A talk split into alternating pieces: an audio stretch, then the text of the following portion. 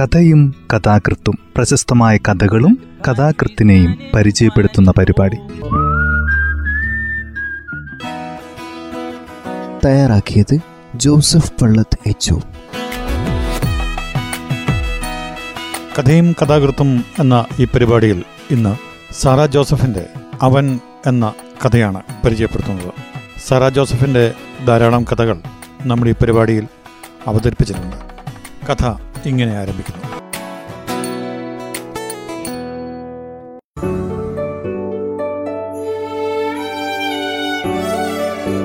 വീട് ഇനി ഇനിയൊരു തടവറയാകുന്നില്ല. അവന് വേണമെങ്കിൽ പുറത്തേക്ക് കുതിച്ചു പറക്കാം. എന്തിന് പറക്കാതിരിക്കണം? ചിറക് കെട്ടഴിഞ്ഞ് കിട്ടിയിരിക്കുന്നു. കൂടിന്റെ അഴികൾ ചിറക് കൊണ്ട് തല്ലി തകർത്തതല്ല. അഴികളും കഥകളും ചുവരുകളും സ്വയം തുറന്ന് കാറ്റിൽ പിടഞ്ഞ് പറന്നതാണ്. പുറത്തേക്ക് സ്വാതന്ത്ര്യം കാറ്റുപോലെ യഥേഷ്ടം വലിച്ചു കുടിക്കാവുന്നതായിരിക്കുന്നു. പുഴയ്ക്കും റെയിലിനും അങ്ങാടിക്കും അപ്പുറത്ത് വളരെ വലിയ ലോകം കാത്തുകിടക്കുകയാണ്. തന്തയ്ക്കും തള്ളയ്ക്കും സന്തോഷമേ ഉള്ളൂ പറന്നോ ഉയരെ നീളെ ഞങ്ങൾ കാത്തിരിക്കാം. പുഴുവിനെ പോലെ മണ്ണിൽ ഇരുട്ടിൽ വീടിന്റെ തട തടവാക്കി ചുരുണ്ടുകൂടിയിരുന്നവൾ വേറെ നീ ഇപ്പോൾ ആകാശങ്ങളുടെ അതിരാളൻ. അവന്റെ തന്ത അവനോട് പറഞ്ഞത് മകനെ ഉണ്ണി ഇനി നീ നയിച്ചുകൊണ്ട. ഞാനീ തിണ്ണേൽ ചുരുണ്ടുകൂടാൻ പോവുക. മണ്ണിടിയും പോലെയാണ് മനസ്സിടിയുക. മനസ്സിടിഞ്ഞ് അത് കേട്ടുകൊണ്ട് അവന്റെ പുറം ചാരി അവളും ഇരുന്നിരുന്നു. ഇപ്പോ അച്ഛന്റെ ഒപ്പം ഇരിക്കാം. തിണ്ണിലിരുന്ന കാലാട്ടം തള്ള പറഞ്ഞത്. മകനെ വീടിന് ഒരാണും തൂണുമായി. ഇപ്പോ നിന്റെ തണല്ല ഇനി എല്ലാരും. അവളുടെ കണ്ണുകൾ കൊണ്ടാണ് അപ്പോൾ അവൻ തള്ളയെ നോക്കിയത്. തള്ള ദഹിച്ചുപോയി. പാടത്ത് പറമ്പിൽ കമ്പനിയിൽ ഇഷ്ടേക്കളത്തിൽ പണിയെടുത്ത് പൊരിഞ്ഞു കിട്ടിയത് വക്കും തെറ്റും പൊട്ടാതെ തന്തയ്ക്ക് തള്ളയ്ക്ക് കെട്ടിച്ചയച്ച ചേച്ചിമാർക്ക് താഴാദികൾക്ക് വീതം വെക്കുമ്പോൾ തള്ള അവളോട് പറഞ്ഞിരുന്നു എത്രയായാലും ഒരു പെണ്ണ് ഇത്രയൊക്കെ പറ്റൂ? ഒക്കെ ഒരു ബോധമാണ്. അഞ്ചു പെറ്റിട്ടും ആൺതരി ഇല്ലാതെ പോയതിന്റെ ബോധം തള്ളയെ ഊണിലും ഉറക്കത്തിലും ഞെരിച്ചു. ഞങ്ങൾ ആണും തൂണും ഇല്ലാത്തവരാ തള്ള നിലവിളിച്ച് നടന്നു. കള്ളും കുടിച്ച് പോത്തുപോലെ തിണ്ണയിൽ മലർന്നു കിടന്ന് ഇരവെന്നില്ല പകലെന്നില്ലാതെ കൂർക്കം വലിക്കണ തന്തയെ തള്ള ആണും തൂണുമായി കൂട്ടിയില്ല. ഒരുത്തിക്കൊരു ദണ്ണം വന്നാൽ പുഴ നീന്തി റെയിൽ കടന്ന് ഇടവഴി മുറിച്ചോടി അങ്ങാടി കയറി പച്ചമരുന്ന് പനികുളിക തൈലം കഷായം ഏത് പാതിരായ്ക്കും വൈദ്യൻ പതിച്ചി കയ്യെത്തുന്നിടത്ത് കണ്ണെത്തിച്ച് നടത്തിയിരുന്നത് അവളായിരുന്നു. സൗദാമിനി തള്ളിയുടെ മൂന്നാമത്തെ മകൾ മൂന്നാംകാൽ പെണ്ണ്. അപ്പോഴും തള്ളത്തോറ്റം ഇങ്ങനെ. ഈനൊക്കെ ഒരാൺകുട്ടിയില്ലാണ്ട് പോയില്ലേ? സൗദാമിനിക്ക് അഞ്ചു വയസ്സുള്ളപ്പോൾ തള്ള വീണ്ടും പെറ്റു. ഇരട്ടകൾ രണ്ടും പെണ്ണ്. പിന്നെ തന്ത അകത്ത് കിടന്നിട്ടില്ല. തള്ള സമ്മതിച്ചിട്ടില്ല. സൗദാമിനിക്ക് പന്ത്രണ്ട് വയസ്സുള്ളപ്പോൾ അവൾ പഠിപ്പ് നിർത്തി കമ്പനിയിലേക്ക് കയറി. സൗദാമിനി ഒരു വല്ലാത്ത തരം പെൺകുട്ടി. മൗനം കൂട്ടിയടച്ച വായ വീട്ടിൽ പുറത്ത് വചനമില്ല പോത്തുപോലെ പണിയെടുക്കുന്നു വളരുന്നു ഒറ്റയ്ക്ക് ഉള്ളിൽ കനൽ നെരിപ്പോട് ഇരട്ടക്കുട്ടികൾ കാശിത്തുമ്പ വിത്തുപോലെ. പൊട്ടിത്തെറിക്കുന്ന പ്രായത്തിലെത്തിയപ്പോൾ സൗദാമിനി പണിയെടുത്തുറച്ച് കരിങ്കല്ലായി. തള്ളയ്ക്ക് കണ്ണീര് കിതപ്പ് തന്തയ്ക്ക് കള്ളുണ്ട്. ഏത് നെരിപ്പോടും കുതിർന്ന് മയങ്ങി കുഴഞ്ഞുവിടാൻ കാറ്റും നക്ഷത്രവും നിലാവും കടന്നു വരുന്ന പുറന്തണ്ണയുണ്ട്. ഏകാന്തതയിൽ ഇരുട്ടിൽ തള്ള സൗദാമിനിയോട് ദണ്ണം പറഞ്ഞു കരഞ്ഞു. പ്രതികരണമില്ലാത്തതിനാൽ ദൈവത്തോട് പറയും പോലെ മിണ്ടിയാലും മിണ്ടിയിലേലും മകളെ ഇനി നീ വേണം താഴാദികൾക്ക് ചങ്കിലൊരു വെട്ട്. രണ്ടും കൂടി ഞാനെങ്ങനെ പൊരുത്തപ്പെടും? ചിറക് വീശിക്കുടഞ്ഞ് മൂർച്ചപ്പെടുത്തി കുത്തനെ പറക്കാം. മകൾ ചിറക് മടക്കി വെച്ച് നിലത്തിഴയുന്നു. ഇത് രണ്ടും ഞാൻ തന്നെയായിരുന്നു.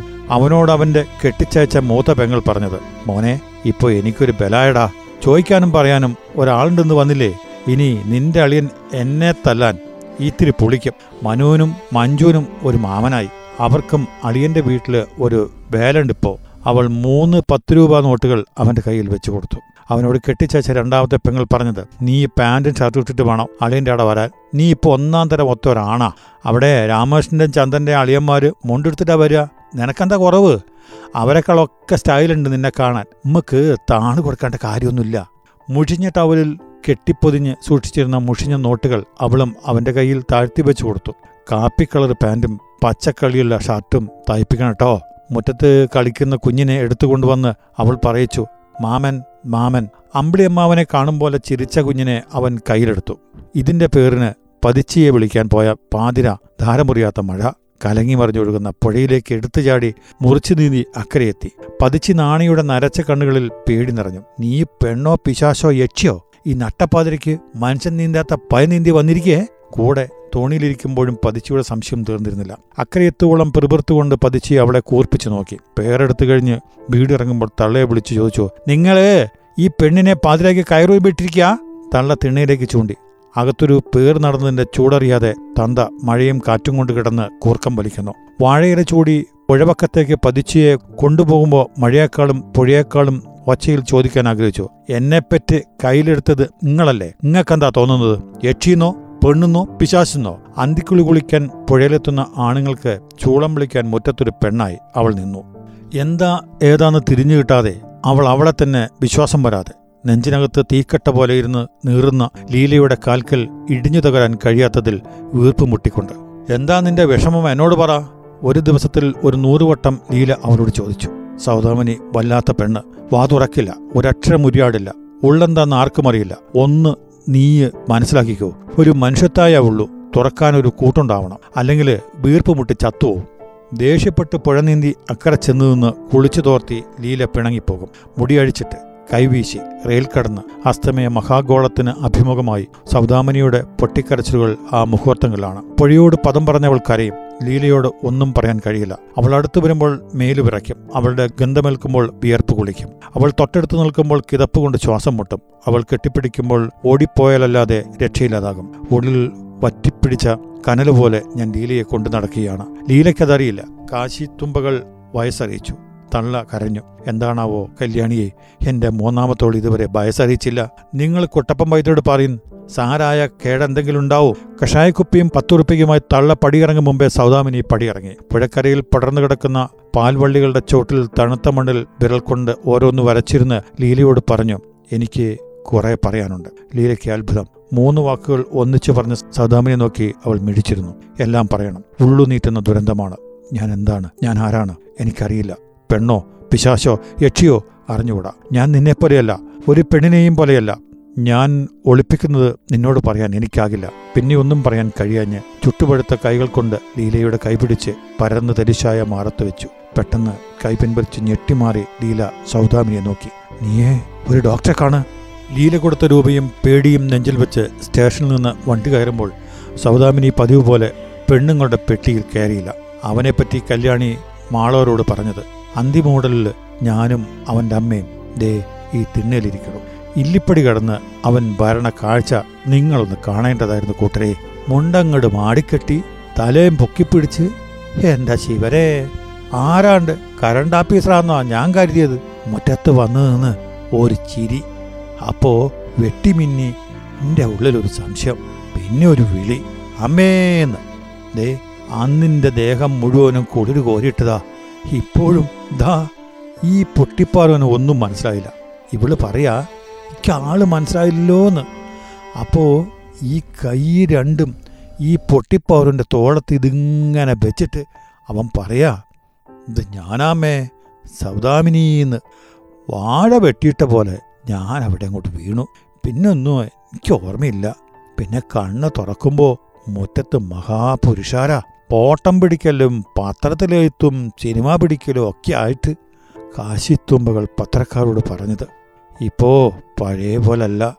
ചോദിക്കാനും പറയാനും ഒരു ചേട്ടനുണ്ടെന്നുള്ളത് വലിയൊരു വ്യത്യാസമാണ് സ്കൂളിൽ പോകുമ്പോൾ അവിടെ ഇവിടെ ഇരുന്ന് തോന്നിയത് വിളിച്ചു പറഞ്ഞിരുന്ന ടീമുകൾ ഇപ്പോൾ അത്രയ്ക്കൊന്നും ധൈര്യപ്പെടാനില്ല പത്രക്കാർ അവനോട് ചോദിച്ചത്. നിങ്ങൾ രണ്ടു തരം ജീവിതം ജീവിച്ചല്ലോ ഇതിലേതാണ് കൂടുതൽ നല്ലതായിട്ട് നിങ്ങൾക്ക് തോന്നുന്നത്? പുഴ വറ്റിവരണ്ട് കിടക്കുകയാണ്. റെയിൽ സമാന്തരമായി പോവുകയാണ്. ആകാശം എല്ലാറ്റിനും സാക്ഷിയാണ്. തെക്കും വടക്കും കിഴക്കും പടിഞ്ഞാറും ചക്രവാളങ്ങൾ തുറന്ന വാതിലുകളാണ്. അങ്ങേ അറ്റത്തോളം നടക്കാം. ഇങ്ങേ അറ്റത്തോളം നടക്കാം. അവൻ പറഞ്ഞു അവരുടെ ജീവിതം ഒരു പേടി സ്വപ്നം പോലെ ഉള്ളിലെന്നും തിളയ്ക്കും. അതുകൊണ്ട് അവന്റെ ജീവിതം അശാന്തമായിരിക്കും. കഥ ഇവിടെ അവസാനിക്കുന്നു.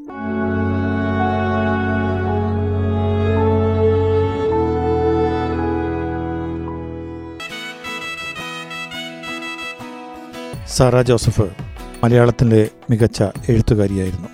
കേരളത്തിലെ ഫെമിനിസ്റ്റ് പ്രസ്ഥാനത്തിന്റെ പ്രധാന സംഘാടകയും പ്രവർത്തകയുമായിരുന്നു. കേരള സാഹിത്യ അക്കാദമി നിർവാഹക സമിതി അംഗം കൂടിയായിരുന്നു അവർ. തയ്യാറാക്കിയത് ജോസഫ് പള്ളത്ത് എച്ച്